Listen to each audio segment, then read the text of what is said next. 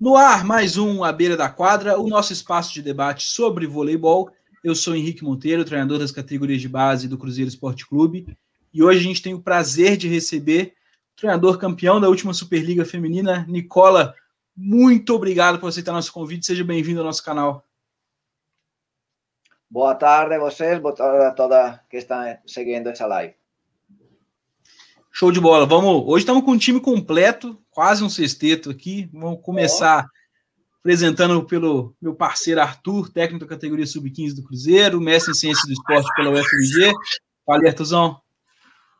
Boa noite, boa noite a todo mundo. Boa noite, Nicola. Boa noite, Naê. Boa noite, Letícia. Boa noite, Henrique. E a todo mundo que está assistindo a gente.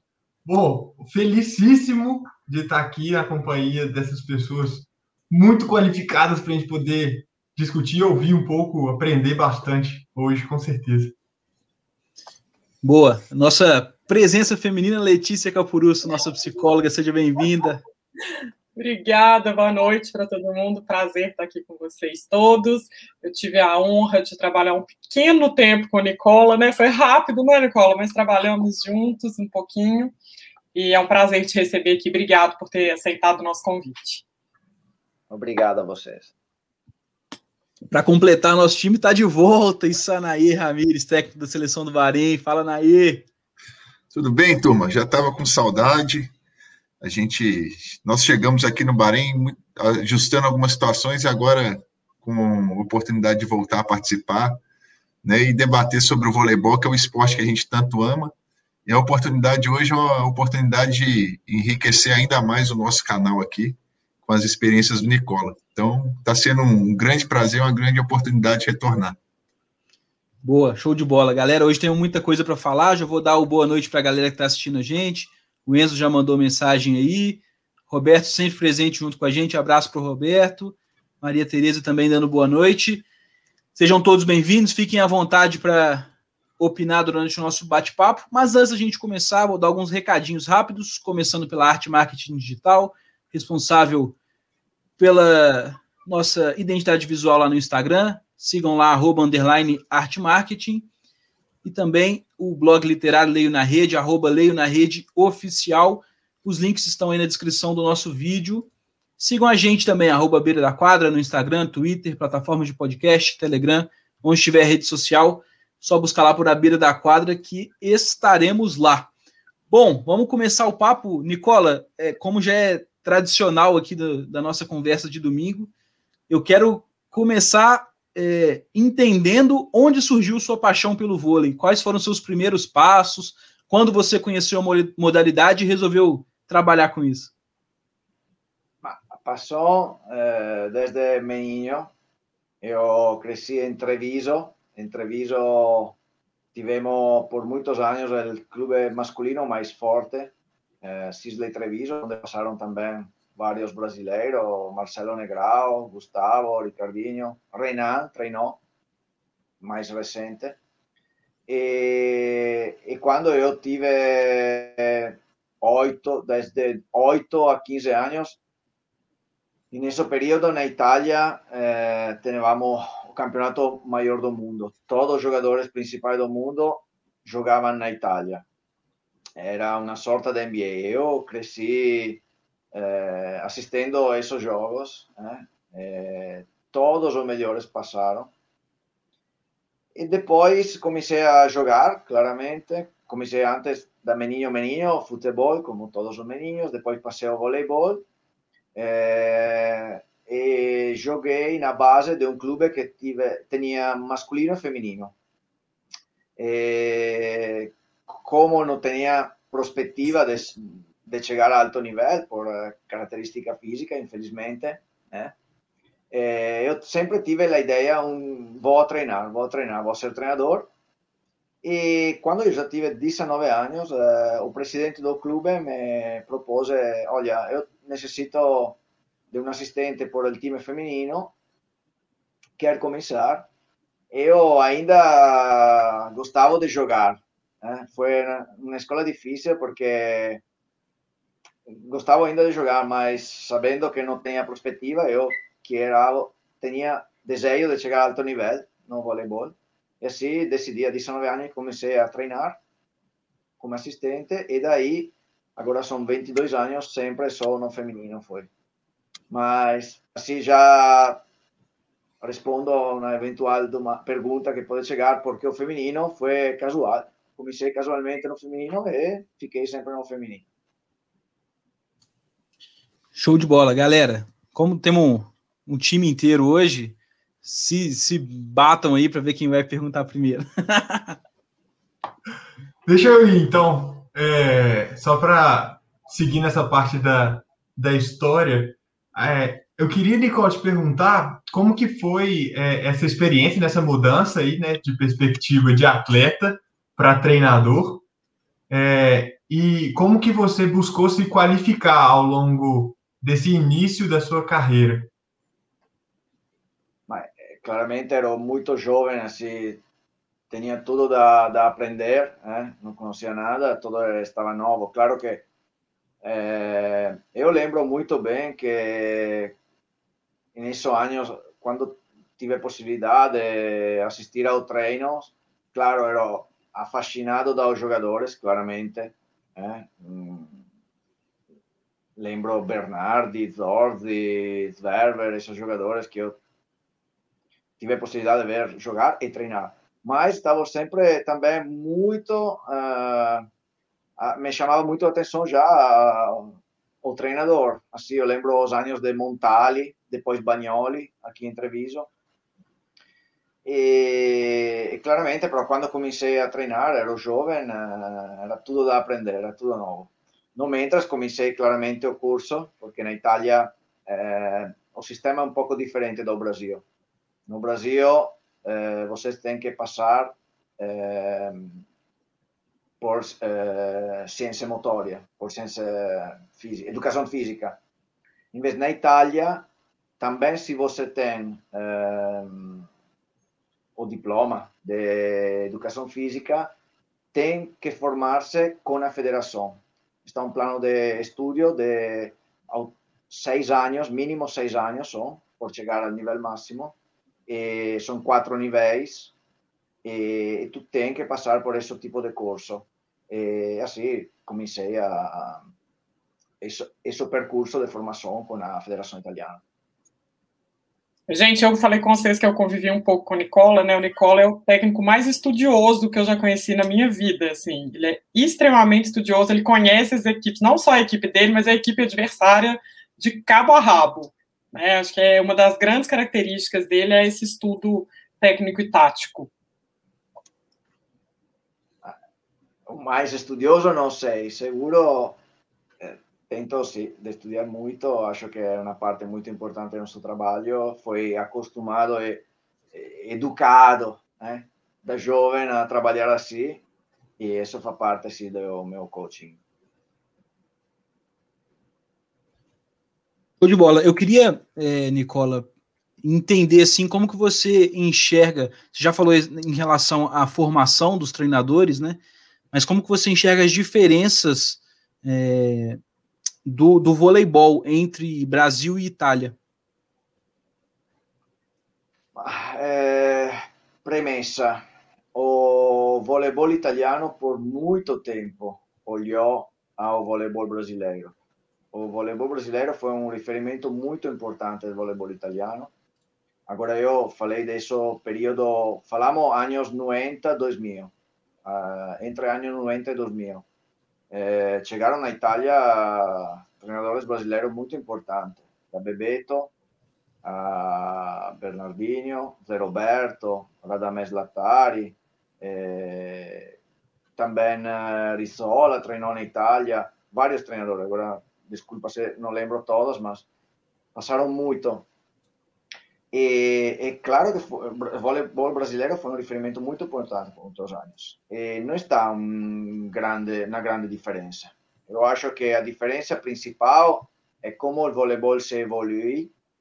É claro que hoje estão outras tendências, outra, outra, outra tendências, outra metodologia respeito a 20, 30 anos atrás, mas não está em grande diferença.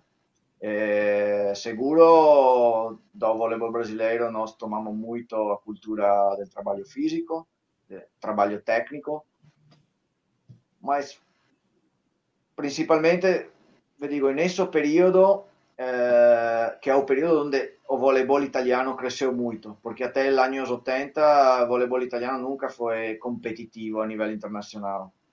Começou a ser competitivo depois del 90 e a seguir. E aí, nesse período, eu agora não me brasileiro, mas na Itália tivemos vários asiáticos, Park Won, uh, Kimo Chulo, depois vários outros.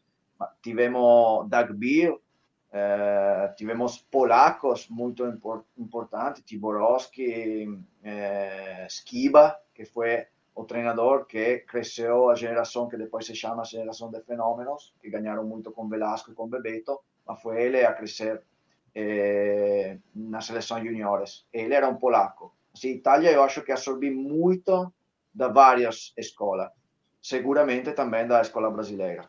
Quando eu cheguei no Brasil, eh, eu tive só conferma da visão, da ideia que sempre tive do voleibol brasileiro. Se trabalha muito, está na grande cultura do trabalho, e talvez o que eu percebi é que em, em alguma coisa um un poco, eh, ficó un poco, no digo atrás, mas no, no se acostumó a alguna mudança que tivemos a nível internacional nos últimos anos, mas eu acho que é só questão de tempo.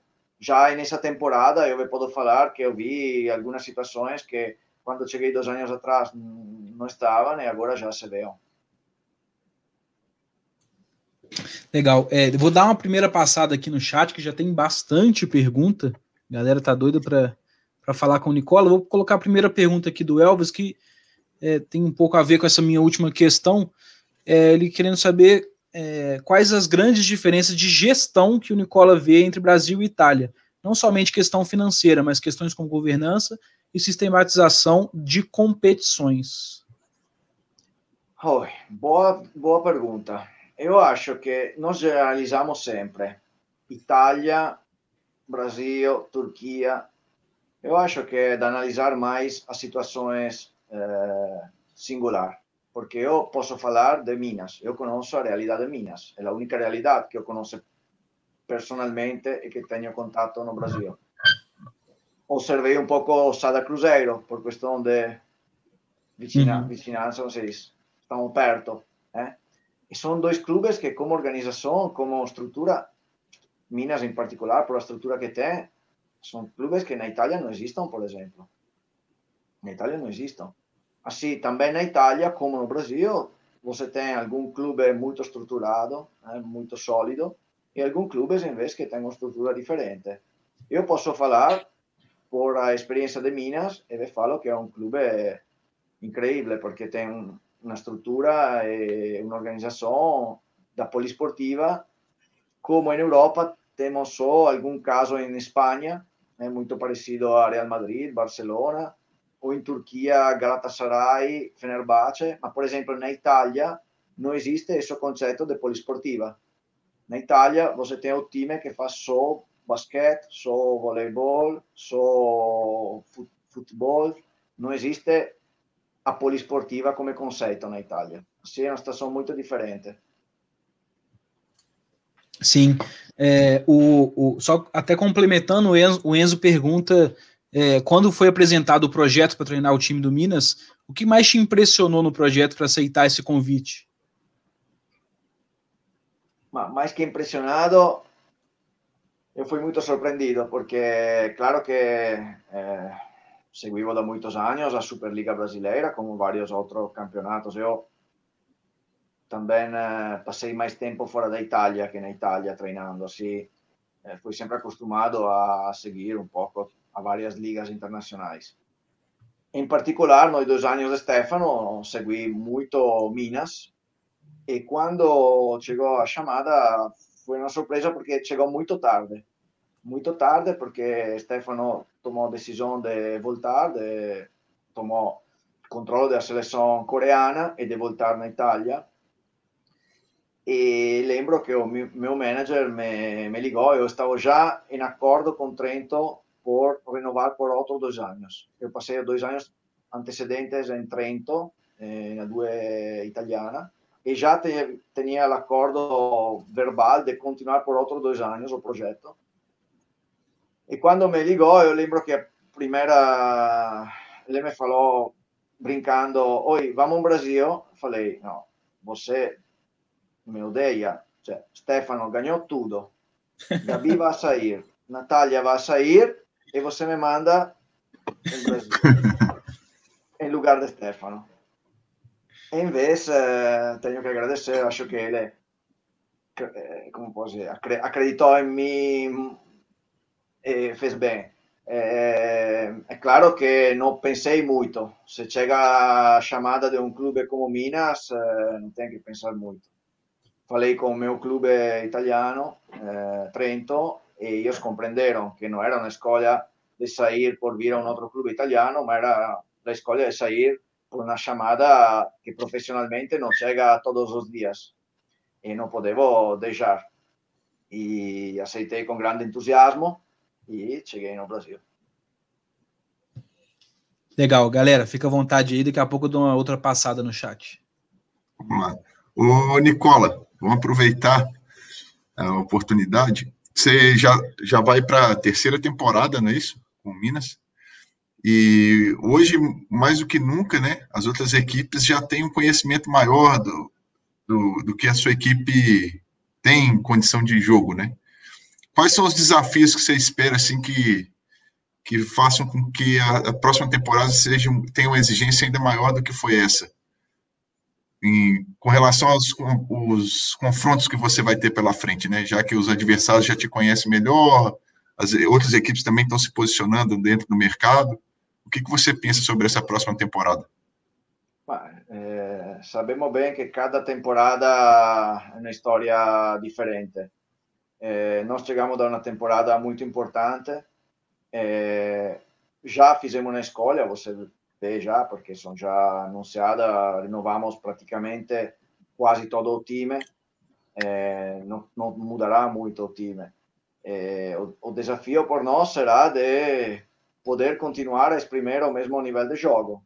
E claramente é, é da esperar que os outros times, seguro, vão reforçar-se, vão tentar de construir time que seja mais competitivo, mas eu te falo que já durante essa temporada eu percebi que por lo menos um, dois times mudaram muito uh, a organização do jogo, o estilo de jogo, apertando-se muito a ideia de jogo nossa.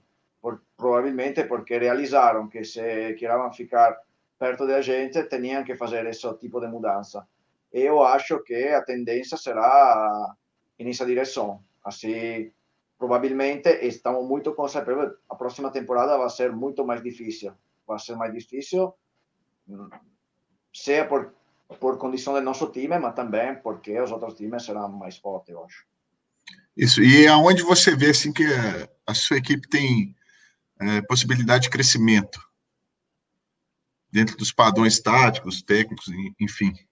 Ah, acho da construção que, que você tem para a equipe, né, dentro da sua metodologia eu acho que nós fizemos uma escolha muito clara, que é de continuar com eh, um time que sabemos claramente muito experiente.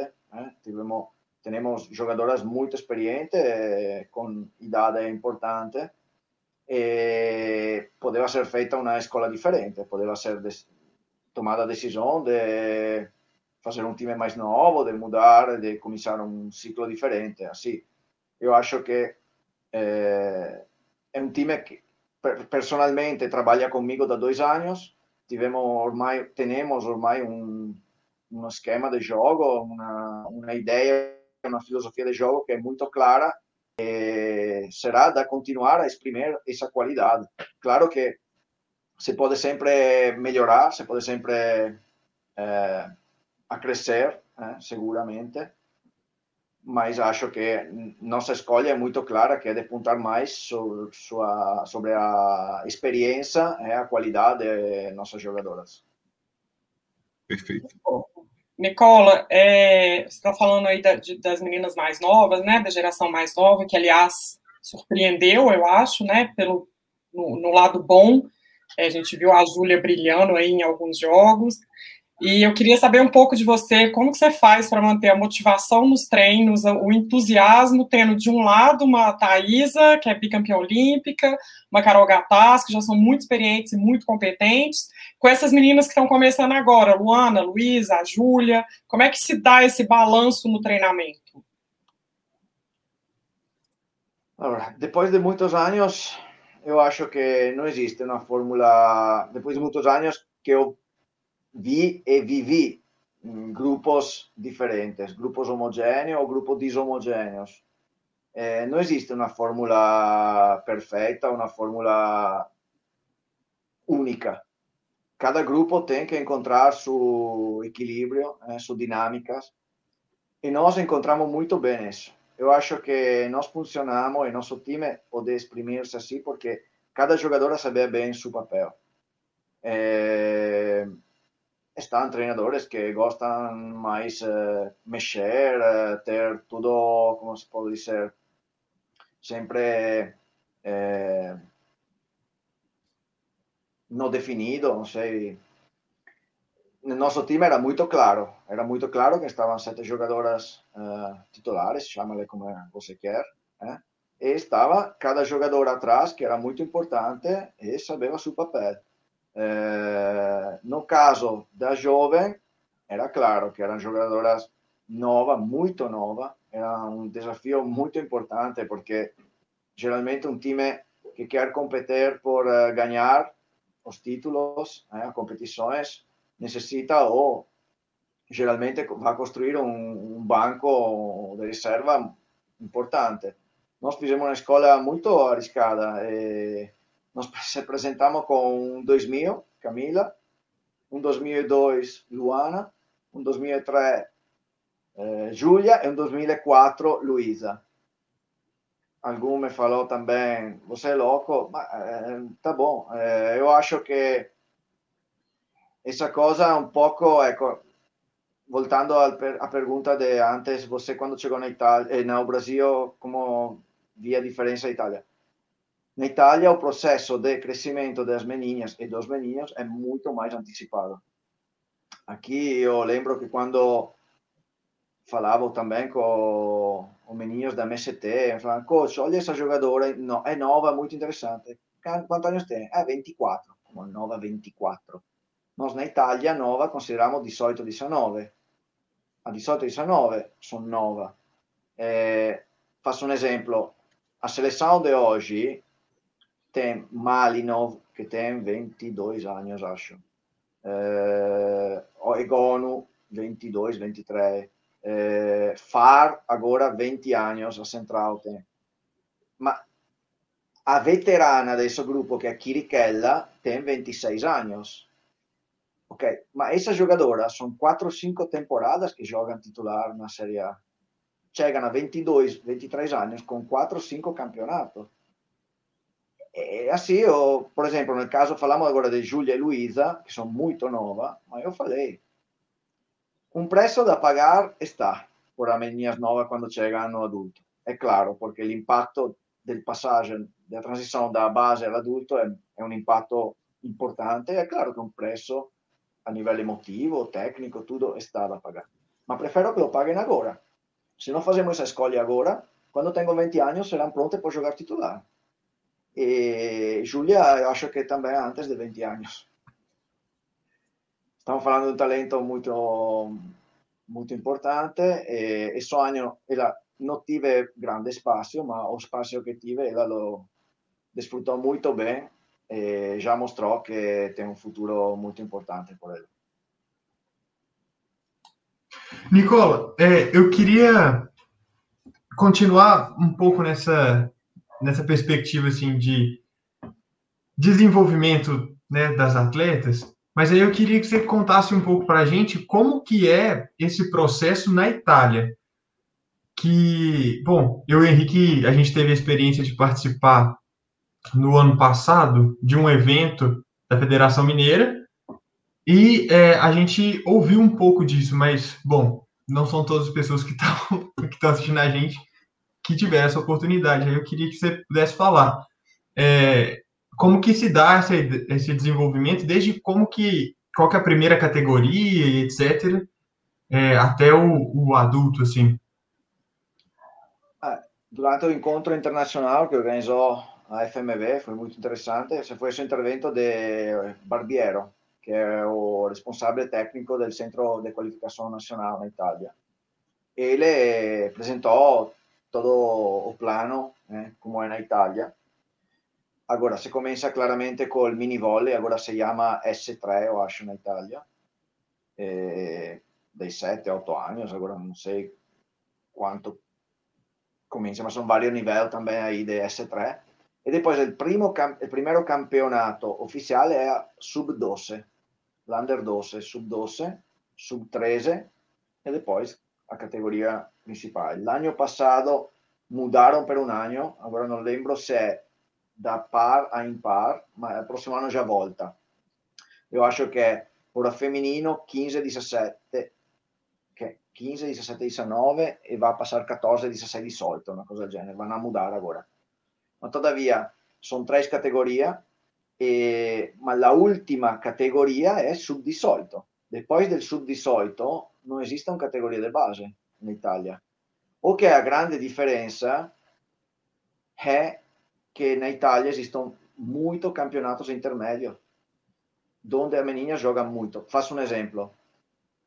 Os clubes eh, formadores na Itália, que podemos paragonar a um Minas, ou não sei, a um Flamengo, Bradesco, que é Sada, eh, no caso vostro, eh, geralmente iscrivono la sub-18 a un campionato che è la B1 o la B2. Nós temos A1, a2, feminino, que masculino é outra organização.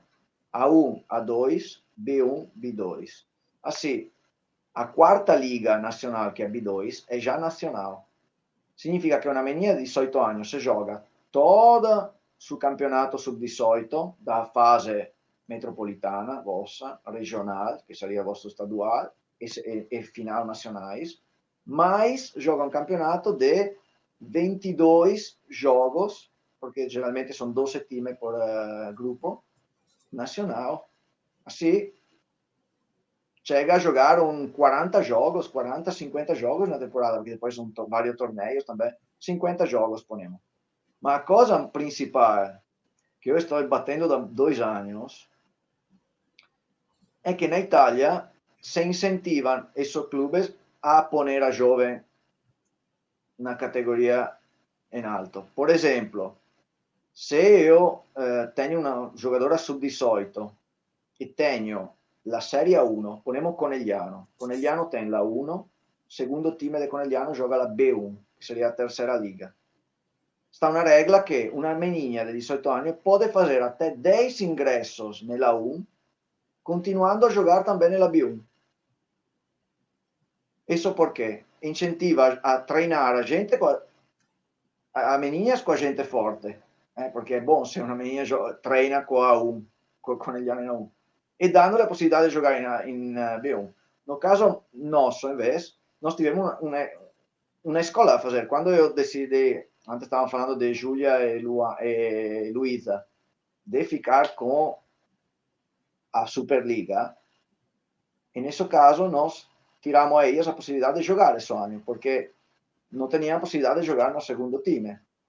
E invece eu acho que el, se olhamos bem das meninas, para o desenvolvimento seria a situação ideal, que elas podem treinar com a Thais, a Macris, claro que não tem um espaço, mas poder jogar.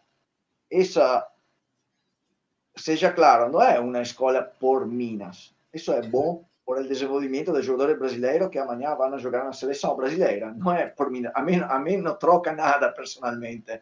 E a Minas nem mas eu acho que por el bem do desenvolvimento desse atleta seria a solução ideal e são dois anos que falo, essa é uma grande diferença que está entre Brasil e Itália, por exemplo. É, isso é uma temática que sempre aparece aqui, que é quando a gente conversa com alguns treinadores do masculino também, que é a transição, né? Saindo do juvenil aqui para ir para o adulto e todo o esforço que é e joga para a Superliga B, mas não dá para. Enfim. é, mas essa, esse exemplo da Itália é de fato bastante interessante. Mas aí. Desculpa se posso terminar. Claro, eu acho, eu acho que o problema é exatamente isso. o salto da base à Superliga é muito alto. E falta um campeonato.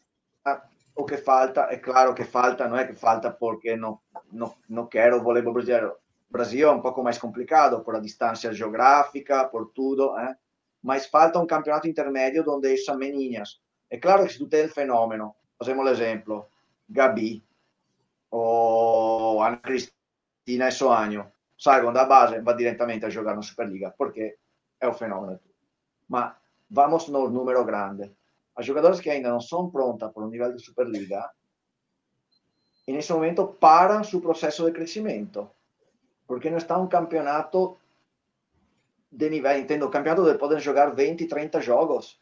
A Superliga B, no feminino, sabemos que eram dois concentramentos, esse ano depois foi, um foi cortado, mas falta um pouco esse nível intermédio por permitir a meninas de prosseguir seu processo de crescimento.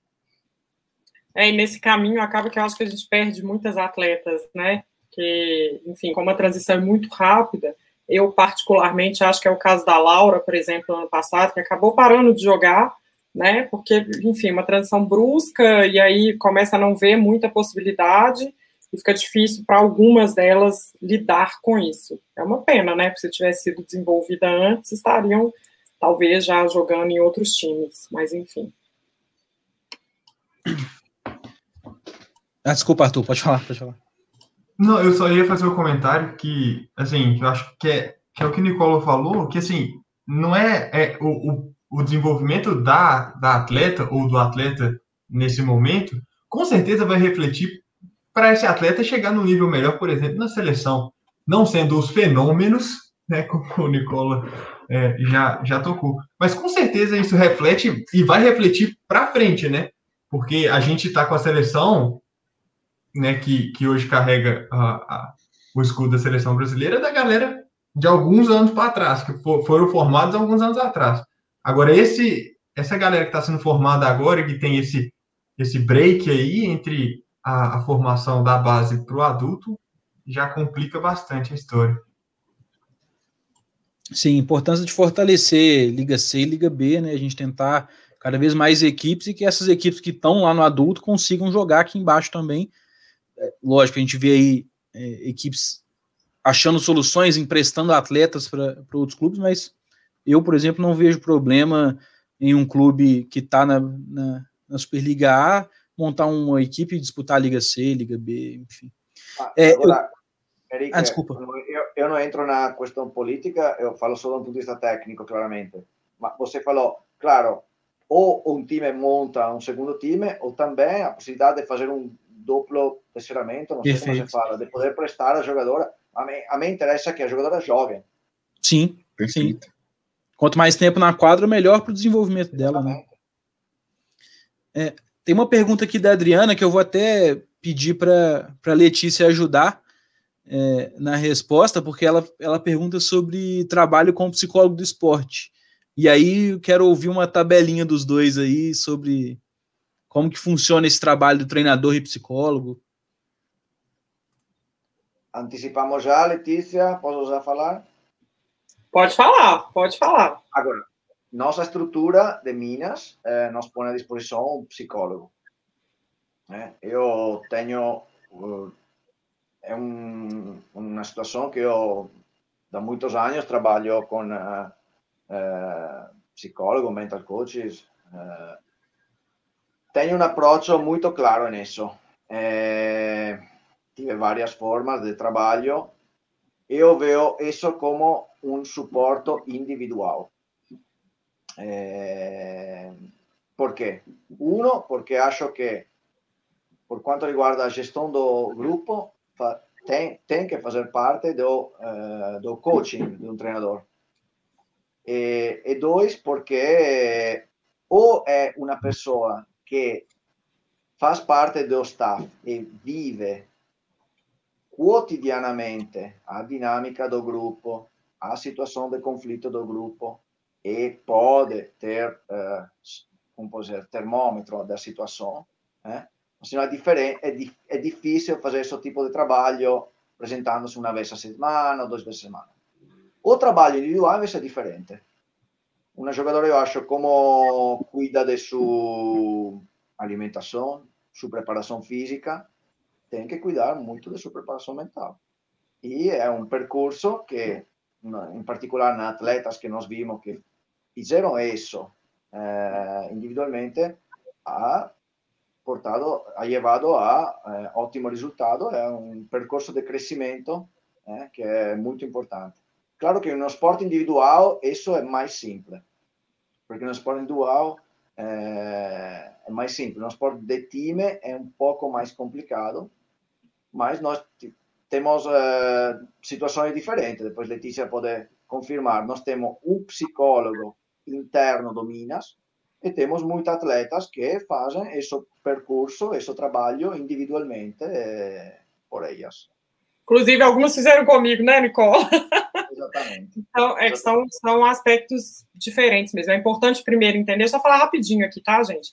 O trabalho do psicólogo do esporte com a base é totalmente diferente do trabalho do psicólogo do esporte com o adulto. Né? O adulto é isso que o Nicolo falou. Os meninos esperamos que já sejam mais maduras, já entendam. É, eu não preciso mais explicar para elas o que é resiliência, coesão de equipe, elas já sabem isso, né? Então vem muito mais do, por exemplo, o tempo que trabalhei com o Nicola, o Nicola sempre foi muito aberto para que a gente assistisse aos treinos e a gente percebesse talvez algumas coisas e para que elas ficassem à vontade de vir falar conosco, mas era sempre é, do lado de lá para cá. Então, era uma demanda das atletas, ou a, às vezes do CT, tinha alguma situação específica, alguma atleta específica, e aí era uma demanda muito clara, ó, é isso aqui. E aí a gente entrava e fazia essa atuação.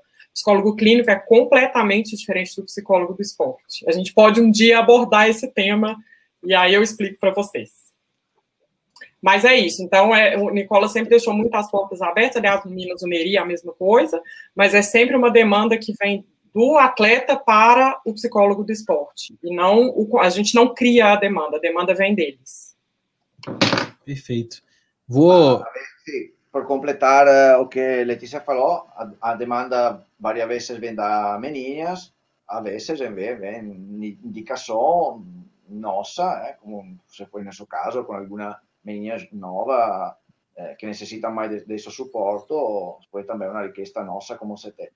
E eu acho que está exatamente, agora chegou esse comentário abaixo, vi. Sim, está a vezes muita confusão uh, sobre, sobre isso, mas claro que é um argumento muito importante.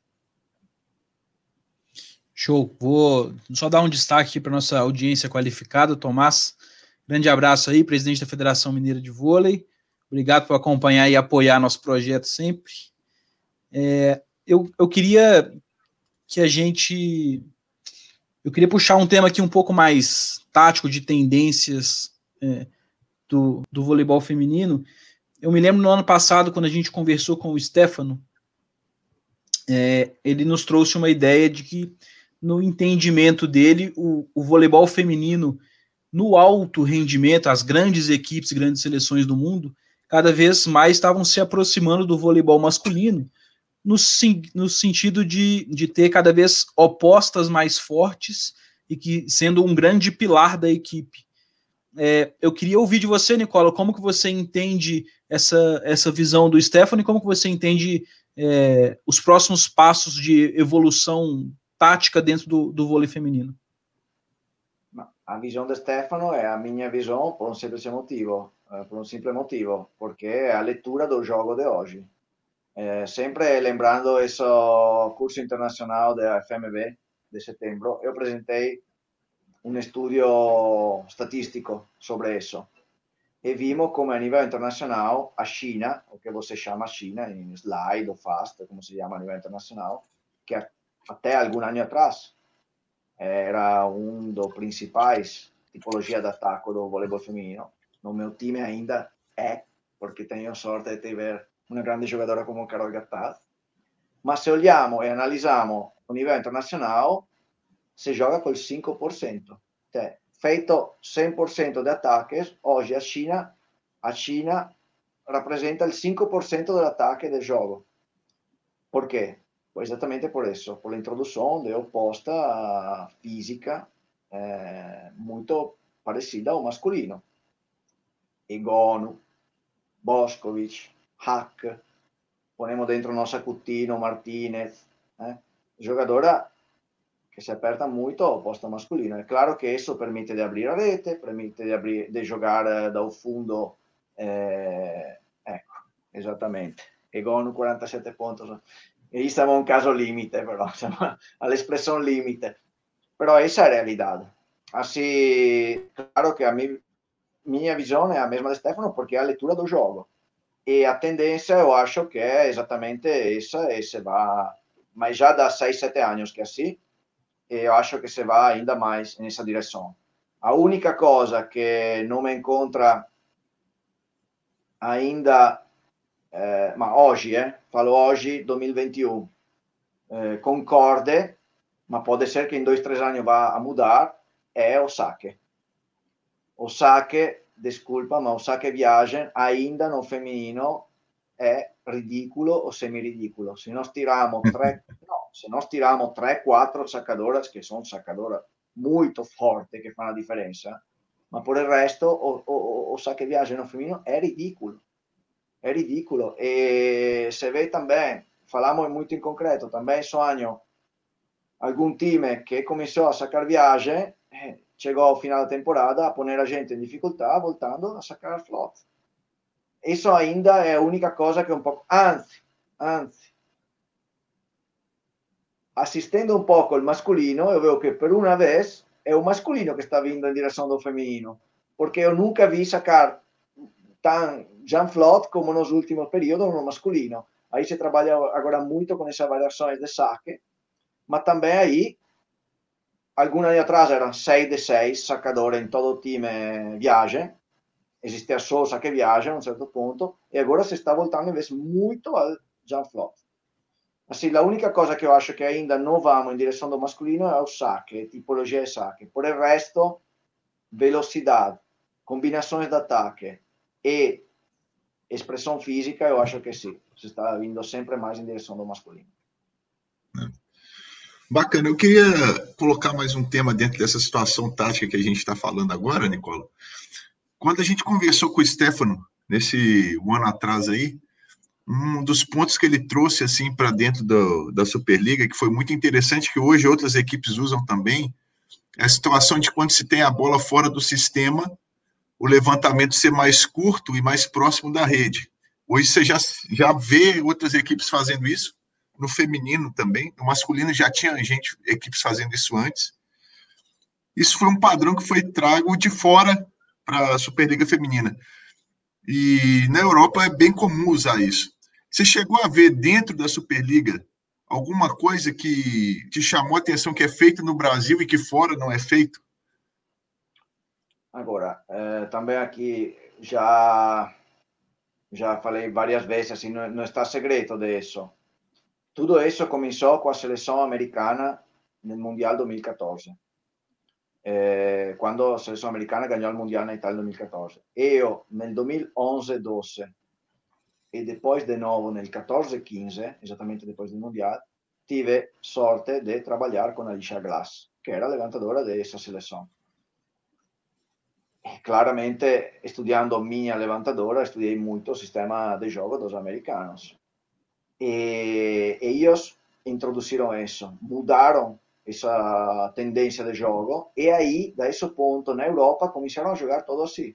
Não é que inventamos nós na Europa. Isso. Introduziram os americanos, mas já no 2014, 15, não falo 14, 15, mas 17, 18, já na Europa, cada todos provavam jogar assim. Eu, nos dois anos de Trento, joguei assim. Quando cheguei no Brasil, cheguei com a mesma ideia de jogo. A maior razão, tendo à disposição uma levantadora de qualidade, uma Cris. E eu posso falar que na primeira temporada não vi nenhum exprimir esse tipo de jogo. Esse ano eu vi Barueri, desde do começo da temporada, exprimir esse tipo de jogo, essa organização de jogo.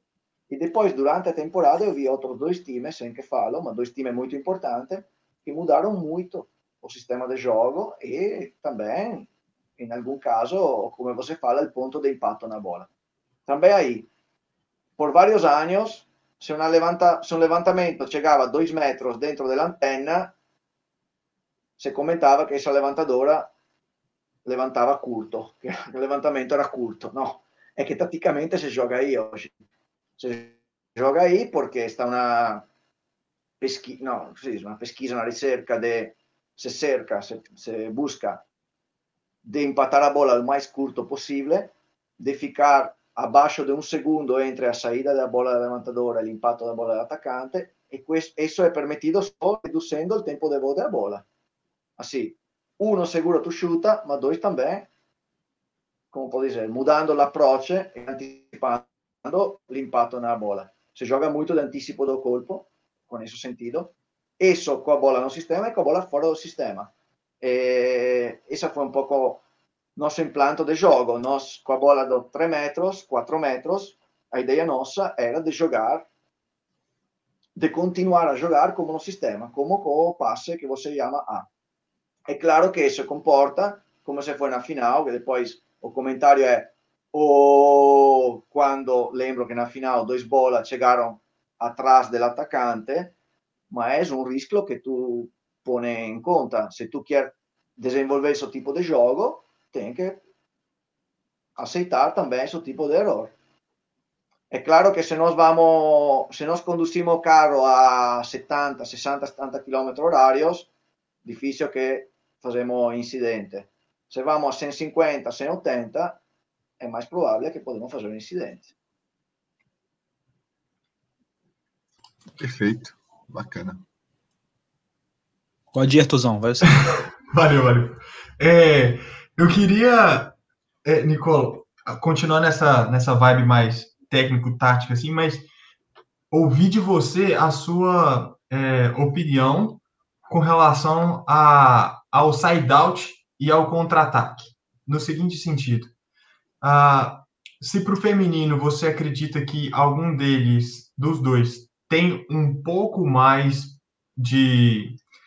É, ter um pouco mais de eficiência em algum desses dois momentos é melhor ou é mais você tem mais chance de ganhar o jogo basicamente essa é a ideia.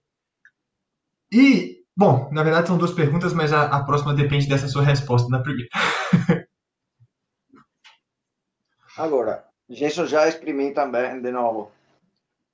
É claro que um time forte tem que ter as duas fases eficientes se quer ser competitivo. Mas também aí não concordo com quem fala que o side-out ganha. Eu falei já por quê. Mas é uma questão matemática. Se se encaram dois times que são fortes em side-out e jogam side-out sobre side-out e chegam side-out a 23 a 23, quem ganha? Ganha quem faz um break. É o break que se chama break por isso, porque quebra l'equilíbrio.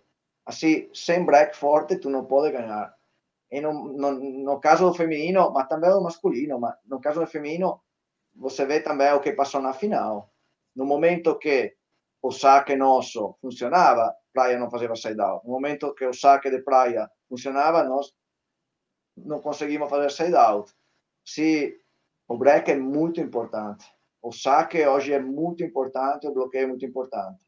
Depois, sempre desse estudo que apresentei em setembro do ano passado, comparando a várias competições internacionais. O estudo era sobre a Superliga Brasileira, a Série A italiana e o Mundial por Clube 2019. As três competições confirmavam que os três times no pódio eram sempre o time que tinha o maior aproveitamento de ataque e bloqueio, não de passe. O voleibol feminino de alto nível hoje fala isso. Depois, claro que um time tem que ter um bom side-out por exprimir um bom jogo, é claro. Mas não ganha. Quem ganha é o ataque e o bloqueio. Isso fala no número, não é opinião. No masculino, em vez confrontando-me com Rubinho e Modenesi, que apresentaram o mesmo estúdio, mais ou menos, aí no masculino, vez saque e ataque.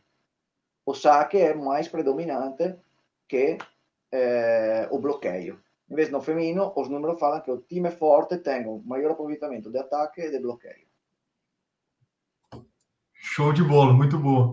Aí, então, a, a, o desdobramento da pergunta é, é o seguinte: você tem, na, você está na, na, temporada ainda, uma hipótese assim, né? Uma historinha. É, e aí você tem seu planejamento E aí você decide. Olha só, o Robinho. Desculpa, Arthur, tive que interromper, porque o Robinho, Robinho foi bem demais nessa. O italiano mais maravilhoso do planeta. Obrigado. Mas aí, assim, eu querendo, queria saber quando que você, é, durante a temporada, decide treinar mais um ou mais outro, um desses complexos, né? Gastar mais tempo no treino, é, no side-out ou no, no contra-ataque, né? No break. É, com que tipo de critério que você pensa isso? Ou se é uma coisa mais, é, mais sensitiva, seu feeling, assim? Como é que é? Agora, também aí não está um esquema fixo, eh, no sentido que, por exemplo, nos últimos dois anos que trabalhei na Itália, eh, na Itália, se tu não joga a Copa Europeia, tu joga um jogo por semana ou domingo. Assim tu tem uma semana completa, da terça, falamos porque segunda é dia de folga completa, mas da terça sábado, por preparar um jogo. E você compreende bem que em seis dias tu pode dividir bem os momentos. Con el esquema de la Superliga, donde el campeonato, si nos analizamos, es muy corto, porque comienza a mitad de noviembre, acaba al comienzo de marzo, son cuatro meses de regular season y después el playoff. Yo fiz una escuela totalmente diferente. Así concentré mucho el trabajo en pretemporada, especialmente ese año, causa pandemia, não estava em competição da seleção, nós podemos tra trabalhar com o time completo do primeiro dia e, como pode dizer, na situação difícil da pandemia, foi um plus em vez que eu nunca tive, porque foi, acho que é a primeira vez que eu pude começar o 10 de agosto com todo o time completo. Isso nos ha permitido de fazer uma ótima pré-temporada onde construímos nosso, nosso jogo. Depois, quando passamos na fase no, no período agonístico, falamos, cominciamo a jogar. Aí a realidade nossa era jogo, viajo, um treino, dois quando tivemos sorte, jogo, viajo de novo. E aí, claro que se faz na escola. Eu trabalho muito esquemático. Né? Também aqui é uma escola de metodologia. Estão treinadores que gostam de mudar cada dia tudo, eu não, às vezes eu tenho um esquema muito diferente, muito fixo. Assim. Hoje treinamos side out é assim. Depois podemos utilizar, são três, quatro exercícios que rodo, mas hoje é side out, side out. Hoje é break, break. E assim é. Falamos que é bastante fixo. Quando tenho a possibilidade, divido bem o momento de side out e o momento de break quando não tenho tempo, é claro que faço uma escolha em base ao que necessitamos mais nesse momento. Se não está vindo o side-out, concentro mais no side-out. Se não, concentro mais na fase break, concentrando mais na preparação do próximo jogo. Show de bola, obrigado. É, galera, vocês têm mais alguma pergunta mais tática? Porque senão eu vou dar uma passada no, no chat para a gente já ir caminhando, que já estamos quase uma hora de papo já. É, eu acho que o Ednei tem uma que, que cabe bem aí, acho que é legal. Boa. Ednei, abraço, Ednei. Pergunta, Nicola, quanto você investe no seu planejamento em bloqueio? Você acha que o feminino investe mais em defesa do que em bloqueio? Faço uma confiança. O bloqueio é o fundamental que eu gosto mais de todos. Mas também aí, sinceramente, na economia do meu time, o bloqueio não tive muito espaço. Por uma questão na escola. É claro que eu tenho que considerar várias coisas. Eu tenho jogador, tinha, na última temporada, falo, é, que próximo ano pode ser que seja diferente, mas tinha jogadoras muito madura, eh? Tínhamos uma situação de saltos da controlar, assim, na economia de saltos de uma semana, não vou gastar, não vou gastar saltos eh, por trabalhar, essa é a grande diferença. Eh, claro que também as meninas mesma perguntam, podemos fazer um pouco de bloqueio? Porque é claro que é uma jogadora que sempre foi acostumada a trabalhar analiticamente, né?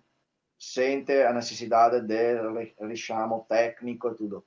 Mas se eu tenho um budget de 100 saltos, 1000 saltos agora, 100 saltos em uma semana, não vou gastar 30, 40 saltos a seco, eh, da, o caixote com o atacante. Prefiro que esses 30, 40 saltos sejam feitos dentro do jogo.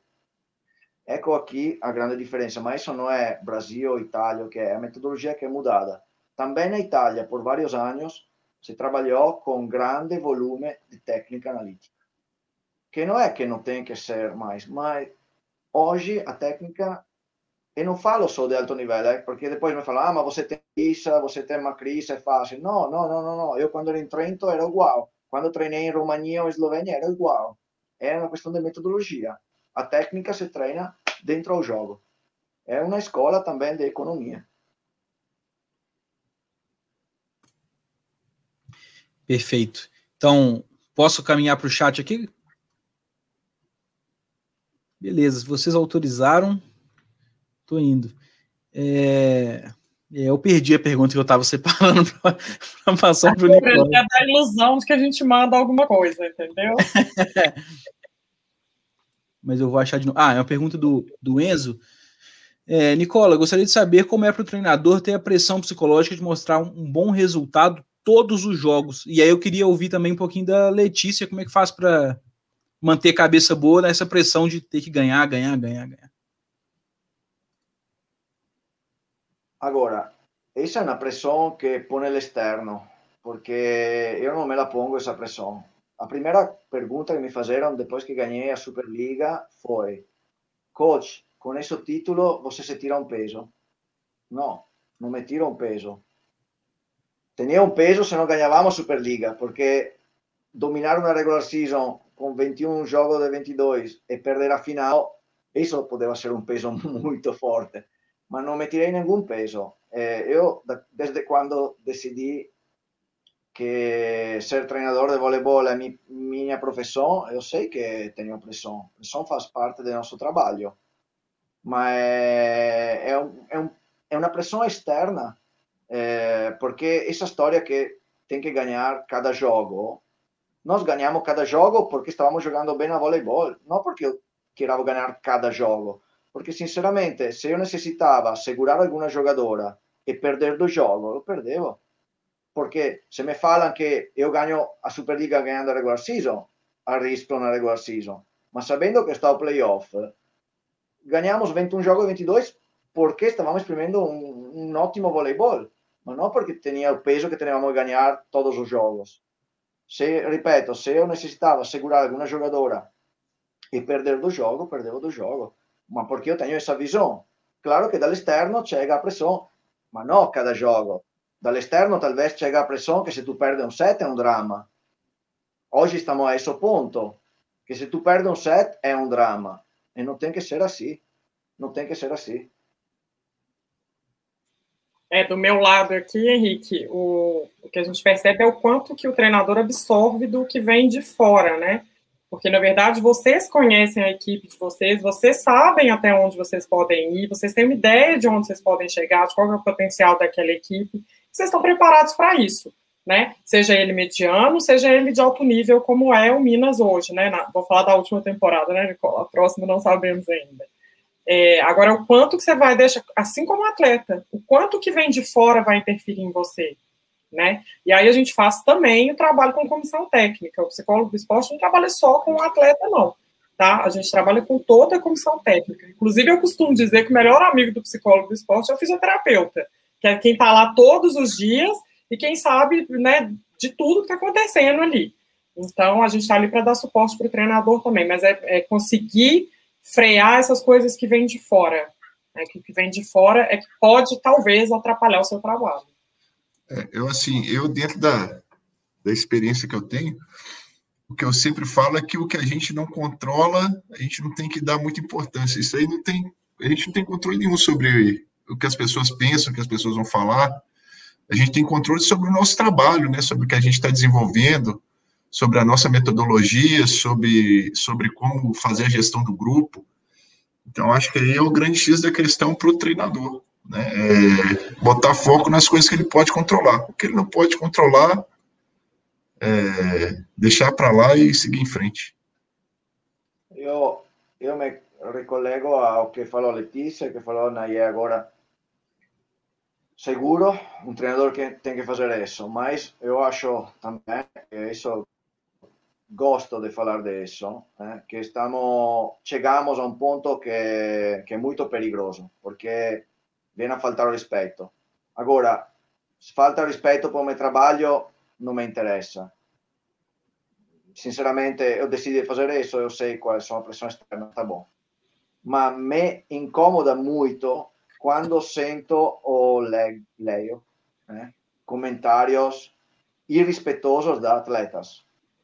É, como falou Letícia, eu tenho, eu tenho o contato, tenho a visão de um atleta toda a semana, né, com o pró e contra de um atleta.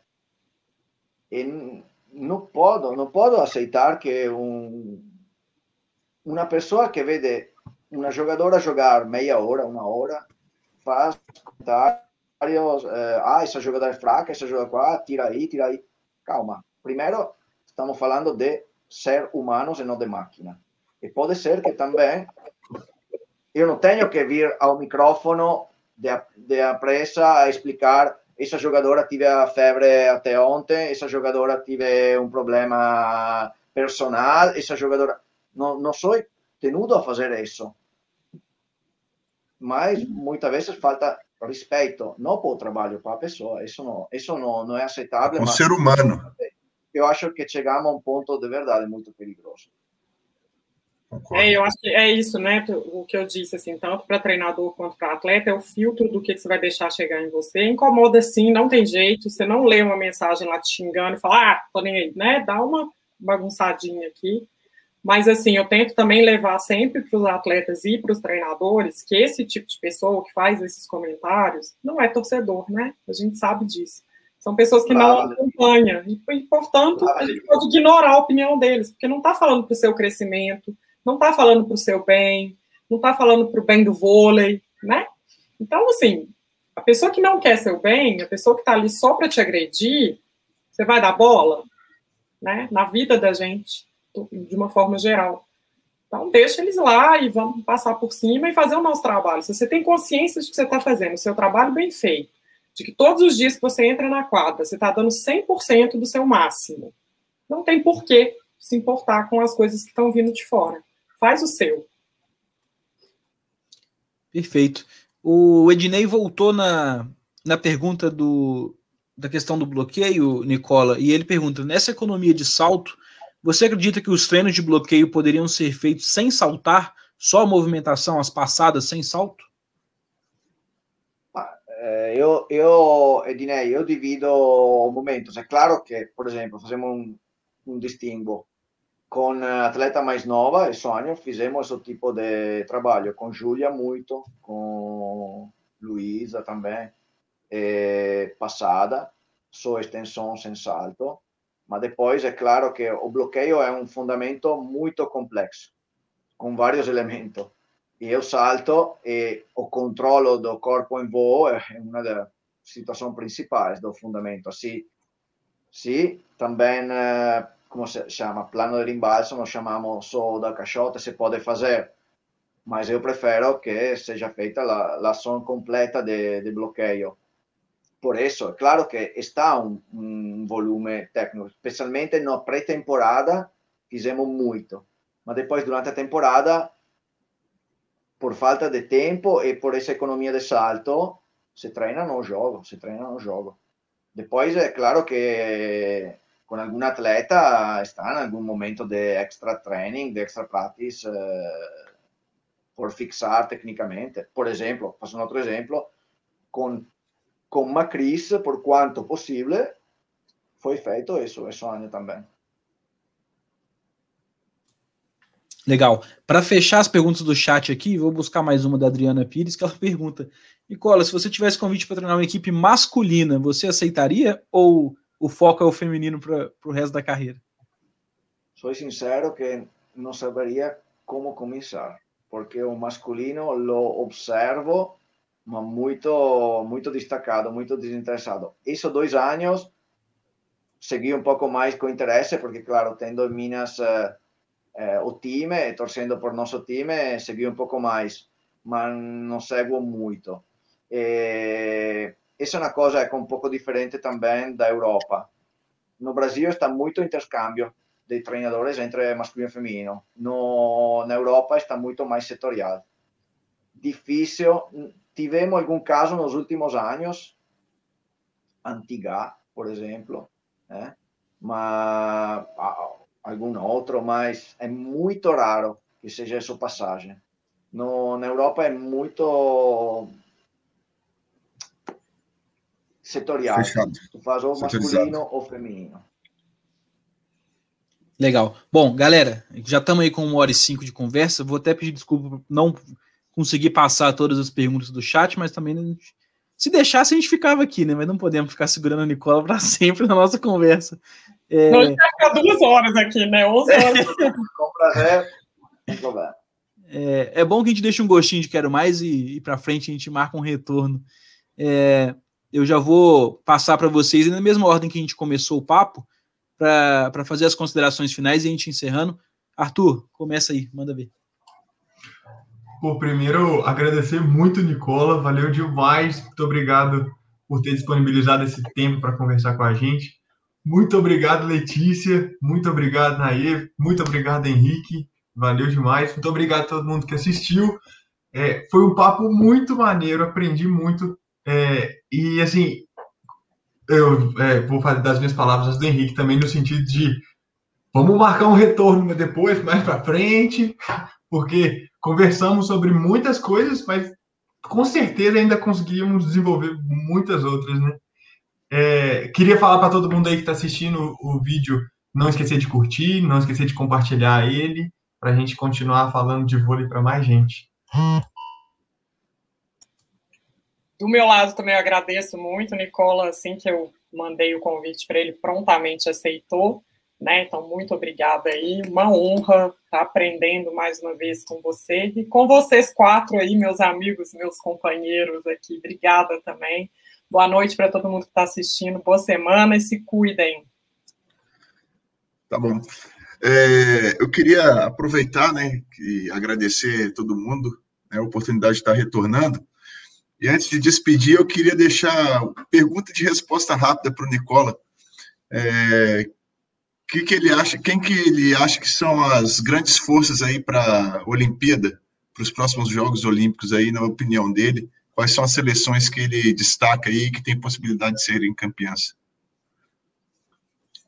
É, eu acho que é uma previsão muito difícil, porque como a temporada de seleção 2020 foi completamente cancelada. Em prática, são dois anos que nós vemos jogar uh, da Buenel 2019, que não vê jogar o pré-olímpico depois que foi. Eu acho que por o que exprimiu o Mundial 2018, porque exprimiu os últimos dois anos e porque por lo que é o panorama internacional, China, Estados Unidos Italia e Serbia sono un team molto forte. E nessa ordem, China, Estados Unidos, Serbia, Itália. E está o Brasil, que sendo o Brasil, seguro jogará sempre por, uh, por brigar por a medalha. Eu acho que entre esses cinco times sairão três medalhistas. Mas vejo muita incerteza, muito aberto. Bacana. É isso. Obrigado, turma. Foi muito bom. Eu agradeço a todos vocês, eh, todo que estavam escutando. Eh, eh, nos vemos. Um abraço a todos. Show, galera. Muito obrigado é, aos três companheiros de canal. Nicola, legal demais o papo. Espero que sejam até logo. A gente consiga em breve marcar outra conversa. Galera que nos acompanhou no chat, valeu demais pelas perguntas, pelos comentários, contribuindo aqui com o nosso papo. Fiquem atentos que amanhã tem bola de segunda no ar, quarta-feira Letícia trazendo mais dicas da psicologia esportiva. Sábado que vem, Arthur está de volta no canal. E domingo que vem, Horácio de Leu conversando com a gente aqui no nosso canal. Beleza? Fiquem ligados aí e ajudem a gente a falar de voleibol para mais pessoas. Valeu, galera. Abraço.